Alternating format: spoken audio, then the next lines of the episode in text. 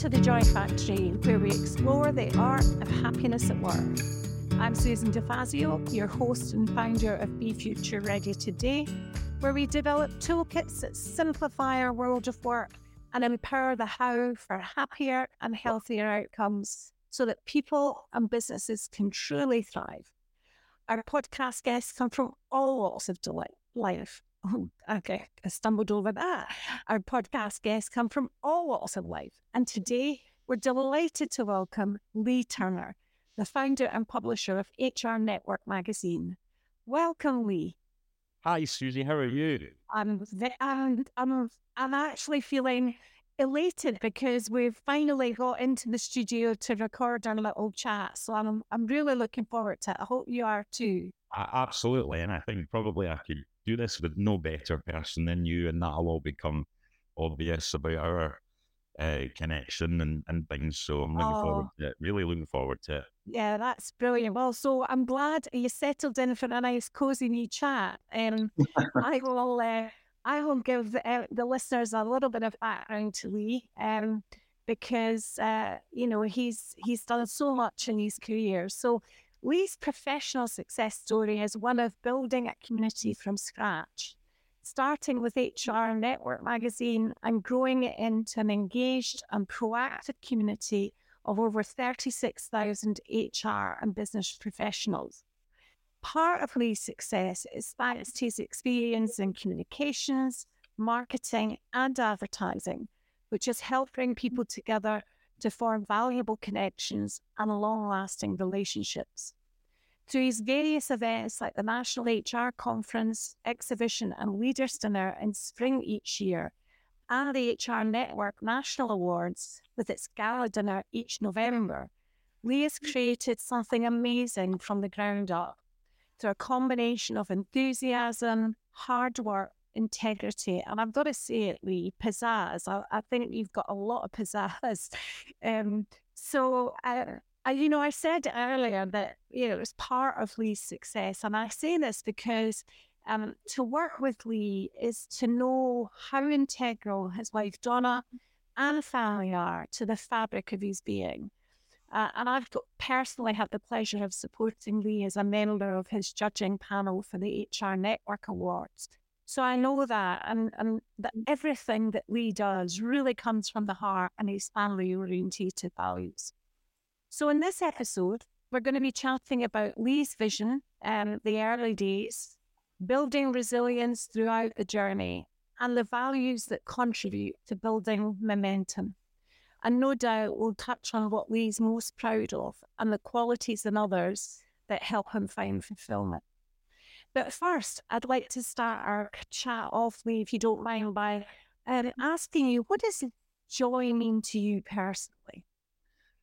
What does joy mean to me? Well, Susie, it means it can mean a load of different things to me. I've had a, as you, you've described, but wow, that was some intro. but thanks. I just, I, I, hope I can live up to what you've said. It was uh, very gratifying for somebody else to pay that that much. Um, of a tribute to. It seems it seems like it was only yesterday sometimes, and it seems like it was a long time ago, based on some of the things that you know we've had to deal with. Um, yeah. and I'm sure we'll get into things around COVID and recessions, and I think it's it's the things.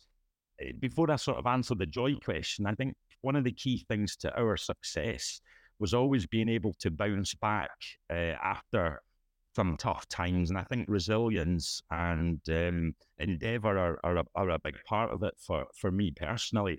To answer the question around joy, when we first suggested about having a chat, I thought about this in a number of different ways. And I think you mentioned my family. Um, my family are, as you've said, hugely integral. The success of my, my family is absolutely defined by the success of our business. It's about who we are uh, as, as individuals. So I kind of thought about four and five things. I won't go into the, any any specific detail, but joy for me uh, is on a number of things to do with the family. One of the one of the greatest things for me, uh, my both both my children are middle to senior teenagers, um, and both play football at a, a reasonably high level. And there's there's a there's a joy there's a joy away from work in in being able to look forward to the weekends. Ryan plays on a Saturday and Freya plays on a Sunday. So the, the joy factor for me is everything through my kids, and I spend that time with my wife and um, my my my family, my my you know various members of my family. So there's a great deal of joy there.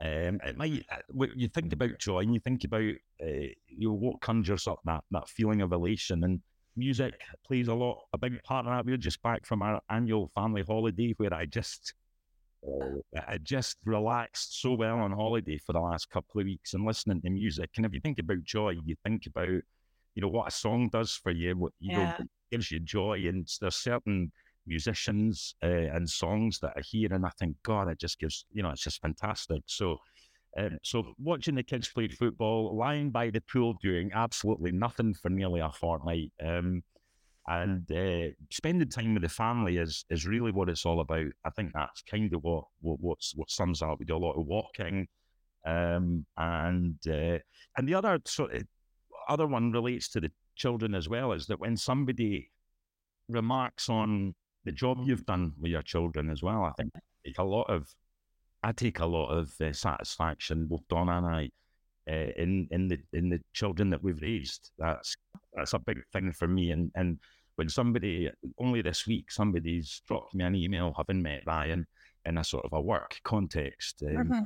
And the joy that I felt when I got the feedback on him was just incredible. So, well, that's what joy means to me in, in a number of different ways. Well, I mean, you're describing something that I can really relate to. Not not the children side of things, because uh, you know we don't have children, but I know that that I knowing you, Lee, it, it just it, it it sort of fills you to the brim. I, you can always tell because um, I don't think we've ever had a conversation, um, business or personal. It kind of intertwines, doesn't it? But it's mm. always about you know that, that there's there's always a feature about Donna or the children or your mom or whatever, and I think that that connection with our family is so strong that I, mm-hmm. I, I, can really relate to that. So thank you for sharing that. And I'm sure we'll be coming back to some of these themes. But one of the things I wanted to to talk to you about perhaps as we kick it off beyond the joy piece is that, you know, you said thank you for a, a nice introduction, but it's all fact. I mean, it, it's what you've done. And I know you're not somebody who shouts from the rooftops about your achievements. But when you look at what you've done in building that community mm. from scratch, I mean, first of all, I have huge admiration. But can you tell us uh, a little bit about the the early days? You know, the beginning of your journey, uh, your initial vision around that, and what you were you were hoping to achieve. Yeah, I think without going into all the sort of detail about work history, I, I found myself in a redundancy situation, um, and uh, without with, with very little notice. And I'd come from a very comf- a comfortable um, and confident uh, space because I'd, I'd, I'd, built up. You mentioned my sort of marketing and advertising. I worked for a, a major uh, retail group um, for 10 years and, and basically from the from the mail room through the printing press room through the desktop publishing apple mac uh, design room to the the sort of senior design and production for a lot of the sort of the, the radio, TV, and press campaigns. So uh, I, I, got a lot of exposure at an early stage. So be, I, I, became commercial with a small C, is how I describe it. It was, it was I, I was never ever, you know, that sort of theory around salespeople. I was never going to be a salesperson. It wasn't in my nature to be a. I'm quite an introvert, if I'm being in, entirely honest with you. But part of part of the role of being in advertising and marketing is is everything but being introvert. You've got to be extrovert. So I had a challenge through certainly through some of the the early early days of that. But I learned from some great people. I had some fantastic leaders, some wonderful managers, and and um, people that inspired me on the on the path on the way through. But um, a lot of what went on before the redundancy was basically set redundancy up for, for a bit of a fall for me because I just I'd never been in that situation before, and I was I was looking around uh, at, at the time, and what I'd realised was over the years, one of the tricks that I'd learned was never to get rid of a business card. Uh, there is a there is a there is a life, uh, an expiry date, if you like, a life expectancy of a business card because people move on. But in those days, people stayed with companies. The longer you stayed with a company, the more loyal you were. Some people stay with companies eight months. If you 20 years ago, if you stayed with a company eight months, you'd have half a dozen people asking you, yeah, what, what went, what went wrong? what went wrong? You know, and you know, who did you offend? You know, there's, there's things like that. The culture of the world has changed. I had a boss that when I went into the retail group, sat in front, and I had to 100% of that meeting was me um, trying to persuade him that I was the right person for the job. You flip that around now because the world has changed to an extent where employers are desperate to get just to get people in because of the war, war for talent. I'm sure we'll come on to that later on, but the world has changed and it's turned on its head.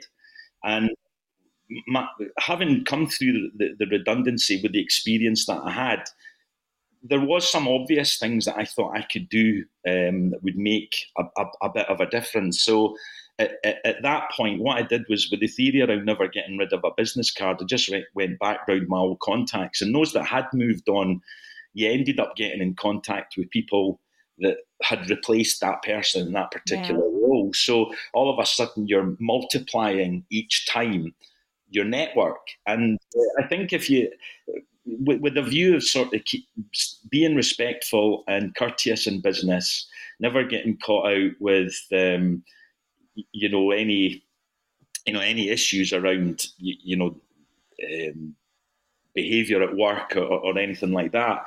Integrity. Uh, and having integrity and being credible in everything that, that, that you do you build up a rapport with people over a period of time. And that's one of the most significant things about HR Network is that nearly 75% of the people that are sponsoring and advertising with us as partners today mm-hmm. are with us 20 years ago when we kicked wow. this off. You know, and and that was that was that was the that was the catalyst. You know, was was was just being able to, um, you know, treat people with courtesy, respect, have have integrity and credibility as you operate uh, through. My mum always used to say things like, um, "People will say to you, um, uh, just do that for us. Nobody will know." The, the the irony is, everybody would know because you know you put yourself in that situation. So I've never treated anybody differently. Everybody gets treated the same. Uh, and, and even if you think about the awards judging process, the amount of people that think it's HR Network that's actually conducting the judging process, that has never been the case. It never will be the case. As long as I'm heading up HR Network and running it, it will always be a, a, an independent group of judges who don't represent, uh, they're not commercially linked to HR Network in, in any way at all. And that for me is, is all about, I've said this for many years, uh, that is all about the integrity and credibility. And that's why we're on, we're going for the 16th annual gala dinner. Wow. Uh, in, in November. God, I remember the first one at Prestonfield House Hotel in Edinburgh, but we're in we're in the Hilton in Glasgow and have been there for ever since. It's just it's a phenomenal it's a phenomenal experience to be heading heading that up. It is. Um, and and and so you know, I'm picking up on a couple of things. Um, the the redundancy piece, um, and and I and I'm picking on this because I think um, any listener that is either going through it or or has been through it recognizes what how how difficult redundancy is, but oftentimes it can represent a huge opportunity. And I mean, mm. it must have been, there must have been some, I'm, I'm only surmising this, so you can tell me if I'm wrong, but it must have been quite a blow that you mm. initially, but you, what I'm hearing is you, you sort of thought, okay, how do I flip this? How do I create, you know, my new reality? Yeah, Ryan came along. I got married. I got, I got married, um, and Ryan came along, and all of a sudden I had another mouth to feed. Yeah. Um, and and it and and that becoming a father was was was a, was the catalyst. I think for I don't. I never ever tell anybody, I never ever ever give anybody advice about um, fatherhood because every every father's different, every child is different, you know, and yeah. the amount of people you hear saying, "Oh, do this with the baby and do that with the baby," and, and in actual fact, every baby is different. Um, the thing for me with the with the the redundancy situation was it had a huge impact on my confidence because I'd come, although an introvert, I'd come from a very um, comfortable uh, situation, and we were, I mean, we were climbing the ladder and we were doing reasonably well, but. Uh, I didn't have any worries. Didn't have any sort of major issues at, at that time. We were, we were getting married and we were, you know, having our family. But I, think with the with the redundancy, it, it's fight or flight. Eh? It's yes, it's yes. that it's that sort of right. I've got to got to do this. And the funny story about that at the time, Susie, was that my I think my mum was over for dinner, and um, so what had happened was I'd, I'd, sort of picked up a couple of a couple of jobs. There was one particular job with a, a recruitment uh, agency, and the there was an opportunity I think to do. Let's just say, for example, it was legal recruitment and the day that I started, so I was recruited for legal recruitment. I didn't want to be a recruiter. I didn't. I, I know some wonderful recruiters, but I, I, always had this feeling that it wasn't for me, and I still stand by that even after doing it for about a year. But the door that that particular scenario opened for me has opened me up to basically where we are today. And that was the day I started. They said to me, instead of being a, a legal recruiter, um, we, we want you to head up the uh, HR recruitment team. It, it, it's just you to begin with, and when you do well, we'll build a team around you. And I think the vision of the people that did that at the time um, was pretty critical because Uh, in, in, those days, as it is still today, there's 75, 70 to 75% of the HR industry are, are female. And I think most of the recruiters at the time, I think, were, were female. And to have a guy in there was really quite unusual. So they put me in charge of this sort of recruitment operation. I absolutely hated it. I mean, it was just not for me. When I used to do advertising sales, although I still stand by, I was never ever a regarded myself as a as a salesperson. It was always related to building. The ads never ever jumped up after a couple of months and said I didn't want to be here. Once your ad went into the newspaper, it was the uh, a, a, national Scottish newspaper I worked for. In fact, one of the, one of the largest ones at the time, and. Uh, that ad never jumped up out the, the newspaper and said, I don't want to be here. Therefore, you you know, you, you yeah. lose what you, you earned as a recruiter. So I couldn't control that. And that was a very difficult thing.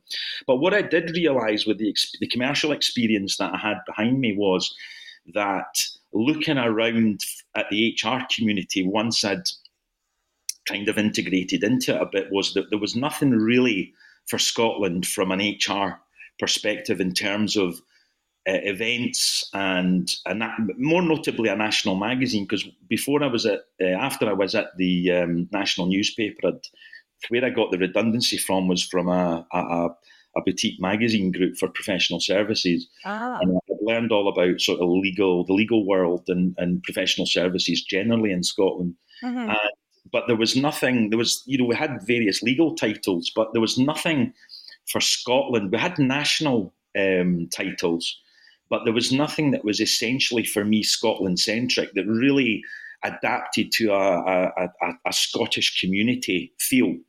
And um, without going into specific names and, and, and, places, I suggested to some of the people that were working at national level in those spaces that, that perhaps Scotland could do with a, a bit more of a Scotland centric approach.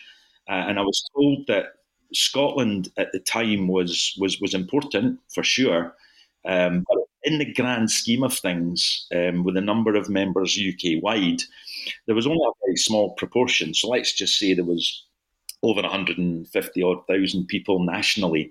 There was there was only about 10% of that, maybe even less in Scotland. So to do, I always suggested doing a regionalised version of a national title.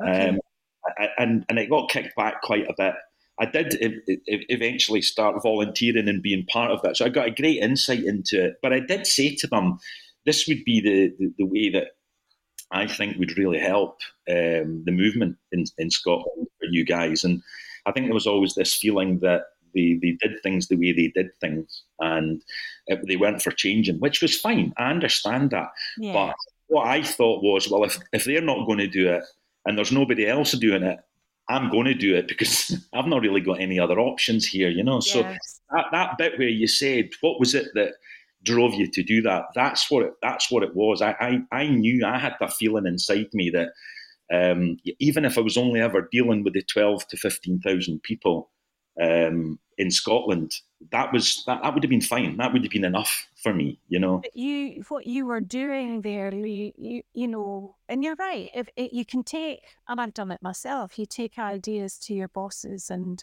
you know, leadership and so on, and you feel passionate about it, but they can they can reject that for for lots of very good reasons. But you really stuck with that. You might have had there might have been sort of a a burning platform for you, but there, there is there still is a uh, there's still courage in following your instinct, don't you think? I mean, you know, it, it when when people repeatedly sort of say to you, no, perhaps not, it can chip away. Perhaps did you ever find that, or did the the fire in you just keep burning and, and sort of ignite that passion to do it on your own? Yeah, there was all of all of the above. Everything you've mentioned, there was.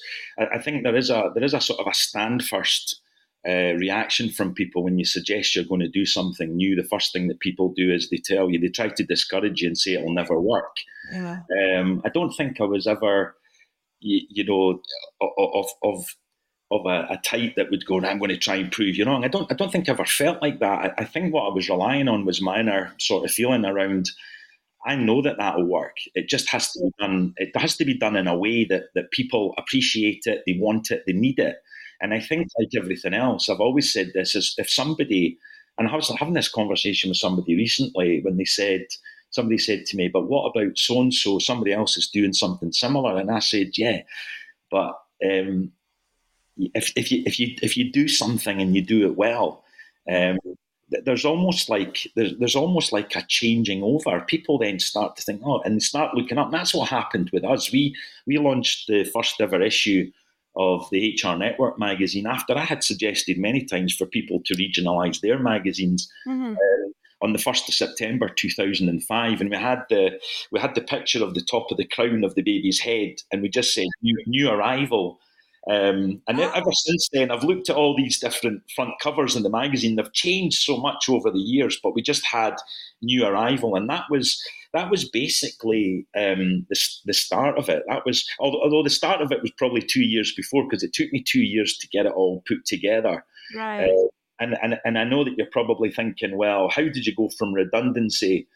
To, uh, to for two years and then going into that. Well, the simple truth was that I had a flat that I sold and wow. lived lived off the profit wow. of the flat, which had to fund us because Donna, I was in, I was insistent that Donna um, was working part time and and uh, with a family coming up, we didn't ever want to. I didn't want to say to her, "You're going to have to start going back um, full time." Yeah. So we, we, we were able to with with the proceeds of that that property, we were able to live. I think we even got a a family holiday to uh, Florida when when she was pregnant wow. with uh, Ryan out, out of that. So we did we did not bad. So, um, but it took me two years of no income, um, and in actual fact, I've just said that that could have applied to 2020 as well because we had two yeah. years of no income during COVID. But that, that's a, that's another story for maybe either later on or for another day. But I think um, just just having you know having the, the foresight and, and just wanting to you know to bash on was completely driven by new family um, and as I mentioned earlier on, my mum was at, at, the house when I came home after the, the, the, everything had fallen through, and I said, "I think I'm going to set up a magazine for Scotland." And it was usual. My mum, my mum was the same. Oh, didn't be so silly. one of those, you know. I wouldn't go so far as to say she said get a real job because, you know, I mean, she probably had aspirations. Definitely had aspirations for me. But I think there was obviously an element of risk involved. But I just knew in my heart of hearts that that that would work. Um, you know what you're talking about. I mean, first of all, I, you know, I, have known you a while, but I, I never knew the story about you selling your flat as a, you know, and using that the the return on that to to funnel because, you know, that, that's a massive risk. But what you're describing here, and I think it's really important for other people to to to to see that it happens and and there is payoff, but you it's about faith in your vision. It's something that you feel, yeah, there's there's a commercial aspect to it, but it's more than that. It's it's being able to see something that other people don't see, but then the tenacity to kind of follow it through. I mean, that it takes, I'm going to use a word I don't often use, but I, that takes grit, I think. Mm. Um, but what about, so we know your family is important to you. We know, we've heard a wee bit about the early days and the sort of the, the redundancy and then flipping it and then taking the risk. But what, apart from your experience in marketing, communication, recruiting, what do you think was sort of instilled in you, Lee, you know, from a values point of view? What was it that sort of really contributed and gave you that grit, do you think? Um, uh, possibly a number of things, but if I was to sum it up in one word, Susie, I think the word struggle would right. probably be the most pertinent description for it all because um, and, and there's probably other things that, that you're not aware of. But um, my my mum and dad uh, married at 20. I think my mum was 27. I think my dad was maybe 27 and a half. There wasn't uh, much much between them. So the real early life began um, in, in, in around sort of 1964, 63, 64 when they got married, and everything seemed to be you know, very well, uh, going very well. And uh, my mum, they, they couldn't conceive for one reason or another. They couldn't have. It seemed like they couldn't have children. Mm-hmm. And then um, six years after marriage, they they conceived and they had um, twin boys. I'm I, I am an I, I have an identical twin brother. Uh-huh. And um, the the joy that that brought to them was was was you know, unbelie- unbelievable after going years and thinking that they would probably never have children. Yeah. But what might blow your socks off even, or the the, the listeners' socks off even, was that my mum then had another set of twins wow. within 17 months of the first set. Wow. So, so everything on the face of it seemed well. The, the, where things um, took a slight change was so it was boy, two boys the first time, my brother and I, and then my mum's second set is my is my sister, right, seventeen months younger, but she also had my wee brother. My wee brother was was born with Down syndrome, right, and uh, subsequently he had a hole in his in his heart, and and subsequently died just just after a, a, being a year old. So so my sister sadly, well, we lost it, my, our wee brother, but more notably being a twin, um, my wee sister lost her twin brother. Yeah, that's huge. Which, which plunged the family into a real, you know, a, a you know, a very, very dark place. You know, dark place. Um, and I think, you know, I think, I think when that happens, everybody behaves the way that they behave. It's, there's there's, a, there's natural things take effect, and I think what what it did with my mum was it made my mum because of the other three children very strong. It, it gave her a, a, deep sense of um, strength, even though she'd just lost her baby. Right. Uh, the irony in all of this, Susie, is that um, hole in the heart surgery is done by keyhole now. It's yeah. it's a simple procedure. It's not simple for everybody. I don't want to sound flippant, but in the, in the main, modern medical technology would, would would have it that that's a very simple procedure in generally speaking, and and and had that been available in those days, um, you know, we would have had our wee brother, but more notably, as a twin, my sister would have had her her twin brother. Yeah, so that that that was that. But then within, and my dad reacted in the way that that he, that he reacted, and and but it it wasn't the same as my mum, and and I think that caused you know from going from being this sort of happy married couple for six or seven years, and probably not a perfect relationship, just like everybody else. But yeah. I, I think to come from that, and then the the joy of having not one but two in their first set, but then and, and, and try and imagine as well, she had four babies, Yeah. less than, less than a year and a half. My goodness. Um, at once, and actually, it, it might be worth you sitting down with my mum one day and having a chat with her because some of the Yeah. stories you could tell are just they're off the scale. They're really off the scale. Mm. A, a hugely strong woman, but the the struggle didn't didn't end there sadly because within um, I think it was three or four years of my my wee brother dying, my father passed away Wow. uh, when he was when he was forty um, with with some some heart problems, and so the struggle just got worse, you know. And yeah. without dwelling on it all, we are we're where we are. Um, I think because of what I said, the, the struggle. I think you you've got a choice. You know, something happens to you in your life. Everybody has a struggle at some period in their life. I know people that haven't had any struggle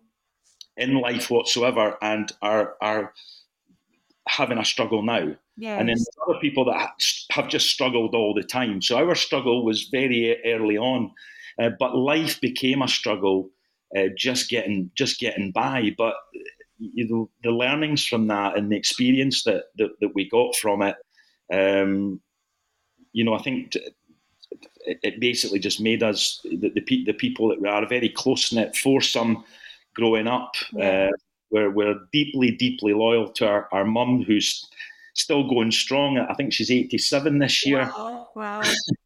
Uh, an absolutely amazing woman with a, you know, with so much resilience and and uh, you know, her, her inner strength. uh, And, and when you think about it, some imaginable pain over the years, but her inner her inner strength uh, has kept us going, and it's and we're all doing really really well. The the, the, the three of us um, are doing are doing really really well. But you know, I mean, what you're, there are no words, are there, um, to to describe the sort of the anguish, I suppose, that uh, must have been just so um, uh, bubbling at the surface, and yet what you're describing is a family that pulled together and a mother that was now the head of the family, if I can say it like that Mm-hmm, sure. and uh, uh, you know, and I would imagine also uh, having to then become the breadwinner. So she's she's she's mother and father, um, these very young children, and sort of navigating your way through grief. And I think you're absolutely right. I don't think there's any human being um, that ever goes through life that sails through life without um, you know different degrees of sadness. But that that can sink some people. We um, Yeah. it can it, and I, um, but it seems to me, knowing you, you know, based on how how how how I've known you over the last three four years, but also listening to you just talking about it today, it seems to have ignited a resilience in you, all that that transferable resilience from your mom and that strength Mhm. seems to have come through into to you and your siblings. Uh, uh, Would that is that a fair sort of assessment of of what I'm hearing? Yeah, no, I, I, I- absolutely. And I said earlier on, we're, we're not all perfect. So I think there, I, I, I think, um, you know, I think t- today there's so much available now for people. So if you think about child bereavement, you know, there was, um, my, my mum didn't get counselling of any nature when she lost her baby. She, she was, she just had to survive for the sake of um, the three other children you know, and, and family life. And then losing my dad very quickly after that. Um, and in actual fact, we've talked about this recently uh, as a family where we there was nothing available even for us. Um, and, you know, I think everybody reacts, and, and I've said that already, people react in, in their own way. Um, I think we might have we might have benefited from that. So it's made us who we are, and we're not. you know, whilst we're all doing well, you know, we we life was frantic, life was chaotic. Mm-hmm. Um, she was trying to juggle. I mean, she was trying to juggle four babies under a year and a half, generally anyway. Because my dad was working all day, and then at the weekends he was a very keen golfer, so he went away and golfed. You know, um, and then there was a funny story because my mum um, don't mind saying, my mum's Catholic and my Mhm. father was uh, Church of Scotland. And my father said, yeah, of, of course they'll be brought up, the kids will be brought up as Church of Scotland. And she said, well, look, that's, that's fine. That's absolutely fine. I don't mind that. Mhm. Um, as long as they have a, you know, a, um, you know, religious upbringing. And, and in the days, I'm, I'm you know, you'll you do the math. You, you know, I'm, I'm up to a certain age, but in those days, you know, religious, uh, being religious was actually very important to, uh, you know, Christian religion and, and what have you. Hmm. But my dad said, well, I play golf on a Sunday, so you'll have to. She said, "I'm not taking them to your church. I'll take them to my church." So we were we were brought up as Catholic, so we went to, we went to Catholic schools all the way through our education because, um, well, he, she was quite happy for us to go to Church of Scotland churches, but um, But if she was taking you, she was going to take you to her church. I get that. I understand that. So that was the, so that was that. So that that was just another wee sort of small thing that changed our I like her style. I mean, I, it, it feels like, you know, so many people nowadays talk about resilience, but when you, you know, you, you've talked about your initial vision, you talked about sort of the tipping point around the redundancy, and then that two year period where you're, you know, you didn't use this word, but knowing you, uh, this tenaciousness, I imagine, would have just been, you know, you got the bit between your teeth, you weren't letting it go. But do you think all this sort of your your your family, your childhood experience, do you think that's made you more resilient and businessly? Do you think that's really helped you? Yeah, and I think I'm carrying the torch from my mum now because my mum instilled that in in all three of us. you know, is you carry, you know, you carry that on, and and one of my one of my mum's proudest sort of moments is seeing uh, on, on numerous occasions now with all our grandchildren around about her is that she sees very much her struggle um, and and her resilience, the tenacity that you talk about um, that she had has has rubbed off on us, and we have then passed that on to you know our own children. Our own children will never ever know. I mean, we'll tell them they know the story, they know the background to it all, but they won't. I don't think they'll they, they, they could ever experience.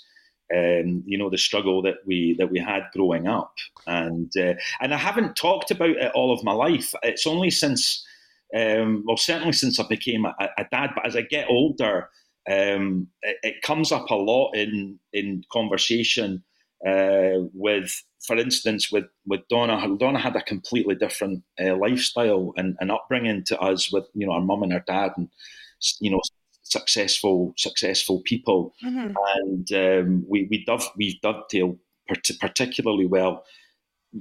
And, and what I what I probably do is I over I don't know if I am overemphasizing the struggle sometimes, but I want my children to know that life isn't easy Yeah. you know, you know, even even if you are in a comfortable situation, you know, the, the you know, the, there's there's unimaginable things happen, uh, you know, to, to people in all walks of life every every day of, of, of the year, and and it's how you, it's how you deal with that. And I think the tenacity and that resolve and the resilience that my mum instilled in us is is thankfully now going into the kids, and she loves she loves to to, to see that they're you know Well, I mean, you know, I think it- we there is the nurture nature thing, isn't there? And I think Mm. we are shaped by our experiences. But what you just saying something about, um, and I want to pick up on it about, you know, it's perhaps only fairly recently that you um have been more open about talking about your past. But do you, I kind of feel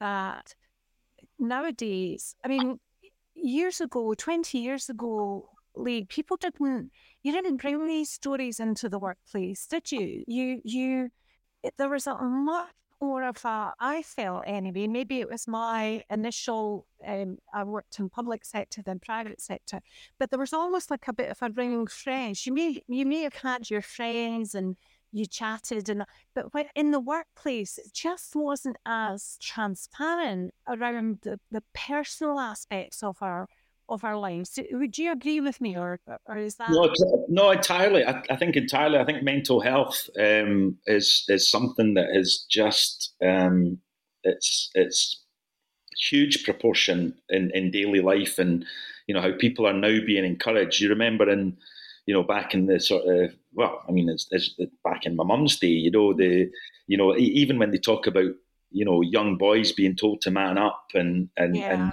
and, and all those kind of um, descriptions of you know trying not and it was and you know first in some cases it still can be quite taboo there is a very i don't want to sound like other people coming on and talking about this because it's a bit cliched but there is this sort of macho culture that, that that's that's gone on um, I, I, you know, I think the flip side of that is I, I think we, we, we, we run a danger of now that it's labelled as something um, you know, I, I, think it's it's grown legs and arms and and, and, and everything else. So it's it's it's um, it, it's it's, it, you know it's, it's, it's on a massive scale, but but it, but I think definitely. Um, we are being encouraged. I mean, you, you won't pick up one copy of our magazine without something in it about mental health and yeah. helping people and encouraging and supporting people to find providers and um, outlets for, for support for, for people from all from all walks of life. We're not talking just about men, and, and you know, there's there's a there's a whole load of social issues now that impact us all, and I think we have to be we have to show compassion uh, and understanding. That's that's what society teaches us is that you've got to, you've got to you've got to show compassion and, and understanding. And the other thing that I also talk about is is the hidden is the hidden stuff. You know, I know I'm sort of being quite open about things, and maybe it's a bit late in the day to be talking about it, but you know, any time's a good time. But, no, and I think there's so many people that struggle that that just can't find the words. They just can't. They can't find the words. We, we're all affected by it. Mental health, good or bad, affects us all. Um, you know, some sometimes it's just getting out your bed on a Monday morning. Um, and uh, you know, there's there's some desperate people that, that need that need help. And I think part of where where we are as a business is that you know we're right in the, the HR people are seen as the custodians of you know developing our, our, our people. And I think it's a bit it's turned into a bit of a privilege for us to be able to voice um, you know some some of the experiences that people have so that other people that perhaps don't have a voice or feel they can't uh, open up about it can do so. There's so many different charities now. We've worked with loads of different charities. Uh, see me the see me scotland campaign we're involved in a conference um, which is connected to SAMH, which was the Scottish Association for Mental Health, and um, you know there's Head Torch, and there's loads of different people that we've worked with uh, over the years, and we will continue to do do so because this is not going away. We, you know, this this will always be. You're absolutely right. I think you know you're. I think it's right. I mean, and I can talk from personal experience. A, a family member, one of my grandparents, and this, and I'm going back many years ago when when it was sort of well, people didn't talk about it. Um, in fact, the very opposite. There was almost a bit of a shame attached to it. But um, one of my grandparents had two nervous breakdowns actually, and I think you know for me, um, I was always aware of, um, you know the the how how mental health can be so destabilizing. It's not just about having a bad day or feeling sad. It's much more significant than that. But I know that previously, uh, my personal experience is you get that sort of tight down fence around that. And then most recently, for instance, a, another family experience, we we're dealing with a, a, a vulnerable adult in our family. And I have been much more open with people that I work with. And, and it's completely, you know, it's changed. And I think that's, there's a good thing because certainly I get a lot of comfort from being uh, as honest and as transparent as you've been today on our on our and uh, you know as we've been chatting and I think that mm-hmm. I think that helps other people I think do you know the the for me it's not feeling alone like you you you you're in it on your own you can go to charities you can go to different organizations but just knowing that other people are maybe struggling a tiny bit can actually make you feel not isolated. I think. Yeah, it's isolation. Isolation is the key to it all because it's only when people leave it um, for for so long and the isolation just becomes intolerable. That's yeah. you know that, that that that's the that's the challenge. Is we've got to we've got to create environments. And you know it's, it's Susie it's unbelievable. We we we work with um, so many different organizations. They come through the awards. They want to speak at our conferences. They want to speak at our we have little intimate dinners with 40 odd people uh, hr directors on a fairly regular basis. And everybody wants to offer the help. And i think that's that that is it's about that going forward. That's what breaks down the isolation. Well you know here absolutely but you know um, you one of the things I know this is not about um, me and what brings me joy, but I think it's really important for me to say it in the context of what we're talking about. And that is, it has been one of the biggest privileges of my life being a, a panel judge member for the, the national awards, your national awards, because you hear the stories, you hear how HR professionals and business leaders are just going above and beyond to create environments that are happy, healthy, productive, and so on. And, and that, I have to say, Lee, that, that brings me professionally a huge amount of joy, which takes me on to my next question, actually, because um, I'm, I'm conscious of our time, but I know that you don't talk easily about your successes and you you you talk a lot you know the the the, the pride in your your family is obvious but i would like you to have a wee think for a moment but just what are you most proud of professionally? For put the family to one side think about what you have achieved with the help of your family but with hr network magazine with the awards with everything that you've done lee Mm-hmm. How would you? What would you say you're most proud of? Gosh, that's such a a big question, isn't it? Good question, Susie. I've never given that a thought, but and, and I might, I actually might struggle. But but here goes. I've got I, I don't know if this is the right answer because there's nothing there's nothing comes to mind because that's not how I'm primed. Uh, you know, to yeah, you're not wired that way.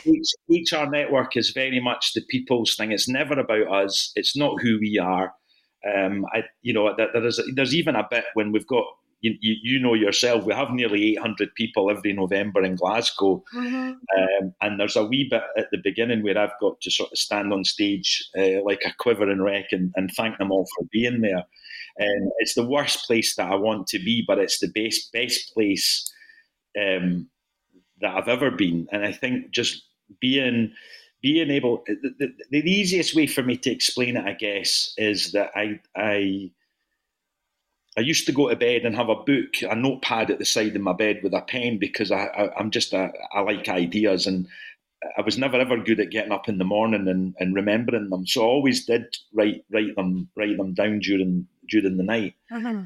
And there was one particular time that I, not long before we were coming into a gala dinner, and we, we discovered that there was people traveling. As the years have gone on people it's had much wider appeal with people coming from china india uh, all across the world. And i think i think to sum it up the feeling was that when i set the magazine up that was an idea in itself. But when i set the awards up somebody told me that it would never work. Uh, I, I, I, and, it, and it did. And so after sort of quite a few years of having that success and realizing that that they were wrong and I was right, I, uh, I, what I thought to myself was just what people do in the lead up to that dinner. So the best way for me to sum that question up uh, in, in one go is it's amazing what people the level that people go to, to, to do to be ready for that dinner. So we've got people booking flights coming over from overseas. We've got people going and, you know, buying new outfits, mm-hmm. hats, bags and shoes to match. It's all that kind of stuff that yeah. people never really think about. There's a social aspect to it for me. And whilst I describe myself as an introvert, I love bringing people together for the greater good. That's that's kind of part of my motto. Mm-hmm. It's just shared information. If I wasn't doing it, Susie, somebody else would be doing it. So we, we're better just to all collaborate and work together because nobody actually owns this. Nobody actually owns the community. You, what you do is you strive to make the community a really dynamic, innovative, but most importantly, engaging environment for people to come together. Mm-hmm. And, and, you know, there is, I always say this jokingly, but there is a point in the dinner that after a certain time, for me, all bets are off. I go to my, I wait on my bed or I go to the bar for a quick nightcap. Uh-huh. Uh, and bringing people together is, is, the, is the biggest buzz. Um, and HR Network kind of being seen as the centerpiece to the community. I struggle to measure the impact that that's have that's that's had on the industry from a personal point of view. I can't. I just know it's great. It's a great feeling. So that's. I think that's that's the best way I could answer that. Well, I mean, it, and it's a great answer because I think sometimes it's very difficult to put your finger on one thing. But I think, you know, I hear the I hear the feedback, and I know that you would be uh, perhaps reluctant to, to to blow your own trumpet, as it were. But I think certainly for me, um, it's your. I, I think you said it yourself. It's it's this making that connection for the greater good. But it's not just that way. It's the way in which you do it. It's you're highly collaborative. Um, you're you're empathetic.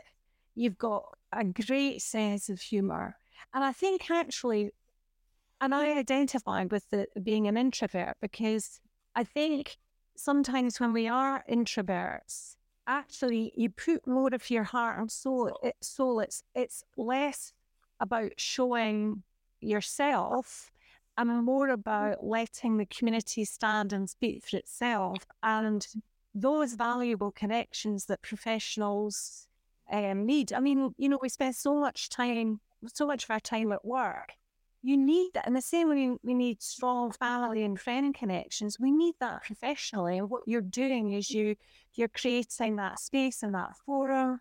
Um, and I think it's amazing. I, I really do. Thank I've you. got one more question before we before we um sort of wind this up. I could talk to you for hours, and you know, you and I could have a good blather for a very long time. But um, what if you were to say, what have you learned that you that you know some words of wisdom that you could pass on to somebody else who's maybe thinking of starting a, a, a type of community? Eh, you know, um, what what would you what would be your just words of wisdom to them?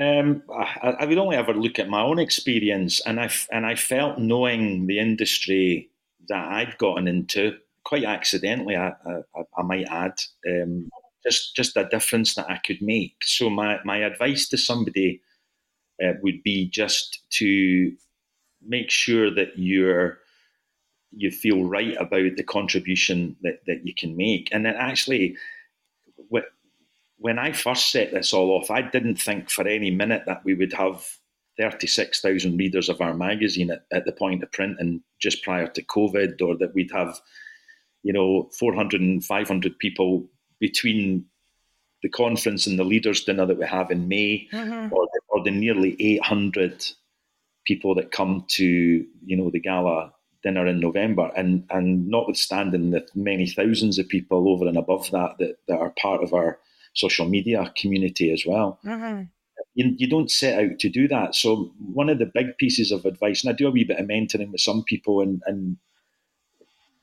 set out to do something that makes a difference, that, that gives people something to feel attached to, feel a, a sense of purpose. You should have a sense of purpose. Yeah. Um, and don't be thinking, oh, we're going to have the biggest in the band. Never set this up to be the number one uh, HR magazine in, in Scotland. Yeah. But it. But it is. Yeah. And I never set it up. There's, I, I, you and I have talked about this, Susie, on, on numerous occasions in, in other contexts, but I still say to this day that I have no right, I feel personally that I have no right to own Scotland's national magazine for HR professionals. I have no right to own the national awards uh, or the national conference. That's that's the thing that drives me forward because I'll never ever take that for granted because it may have been that other people could and should have and would have done it to, to coin a, a bit of a cliche, but we, we I did it, but I didn't know where it was going to go, and that and that's something that it depends what your end goal is, what the what's the objective, what is it you're trying to do, um, and and sometimes you could get people just trying to create a mini community for twenty people. That's brilliant. Yes. Make brilliant for twenty people. Volume is nothing. I always my my sort of statistical motto is twenty five percent of something is better than half of nothing. and I think when you're driving forward to try and drive in, um, you know, numbers, you want to be the biggest, you want to be the best. That's when people start picking you off. That's when, you know, that's when you start uh, getting people saying, "Oh, you're you've not got any right to do this. You don't get any." Nonsense. Absolutely. It's, it's what you do, and if you stick to your principles and the ethical aspect of it all, um, you treat people with dignity and respect and courtesy. These are all the things that my mum taught us, and and that's how I that's how I move forward every day. Is just never want to ever let my mum down, and my brother doesn't want to let my mum down, and my sister doesn't want to let my mum down. So that's and and my kids have been taught that now, you know. Um, and, and, and hopefully their kids will feel like that as well in the years to come. Although I don't, I don't, I'm not, and I'm not wanting to be a grandparent too soon. I've got no, you're, years. You've got enough on your plate. They, have still got some growing up and living to do. You know, Lee. Honestly, I, I knew, I knew that this conversation, our chat, would be um, inspiring for others, and that's why I really, I'm grateful for you taking the time to, to share your story, also for being um, just so transparent about the joys and the struggles. But there's a, a word that you haven't used that I'm going to use that, uh, that I think it, it, it, contributes to your success. And I would say it's um, you are humble, um, and that's and I think that's a great quality in, in anybody that starts out and wants to make a difference because you've got to have the drive, the grit, determination, and perhaps swim against the tide. But when the success does come, um, you're not bigger. You're not bigger than it. And I think that for me is how I would sum you up. You're somebody who's tremendously successful, but holds on to who they are and what they're trying to do. And it's your intention's pure. And I just want to say thank you very much for coming on this episode of the Joy Factory. That's that's wonderful. Thank you. I know my mum will be proud of me for that. So that, that's fantastic. And rightly so. Thank you so much, Lee. Thanks, Susie. Thank you. What a story Lee was able to share with us about the unimaginable heartache that shaped his approach to work and family, and what led him to build such a successful professional community from the ground up. I hope you found it as inspirational as I have. What a privilege. Please join us for the next episode of The Joy Factory, where I'll be chatting with our next guest and discovering their thoughts about how we connect create happiness for ourselves and others.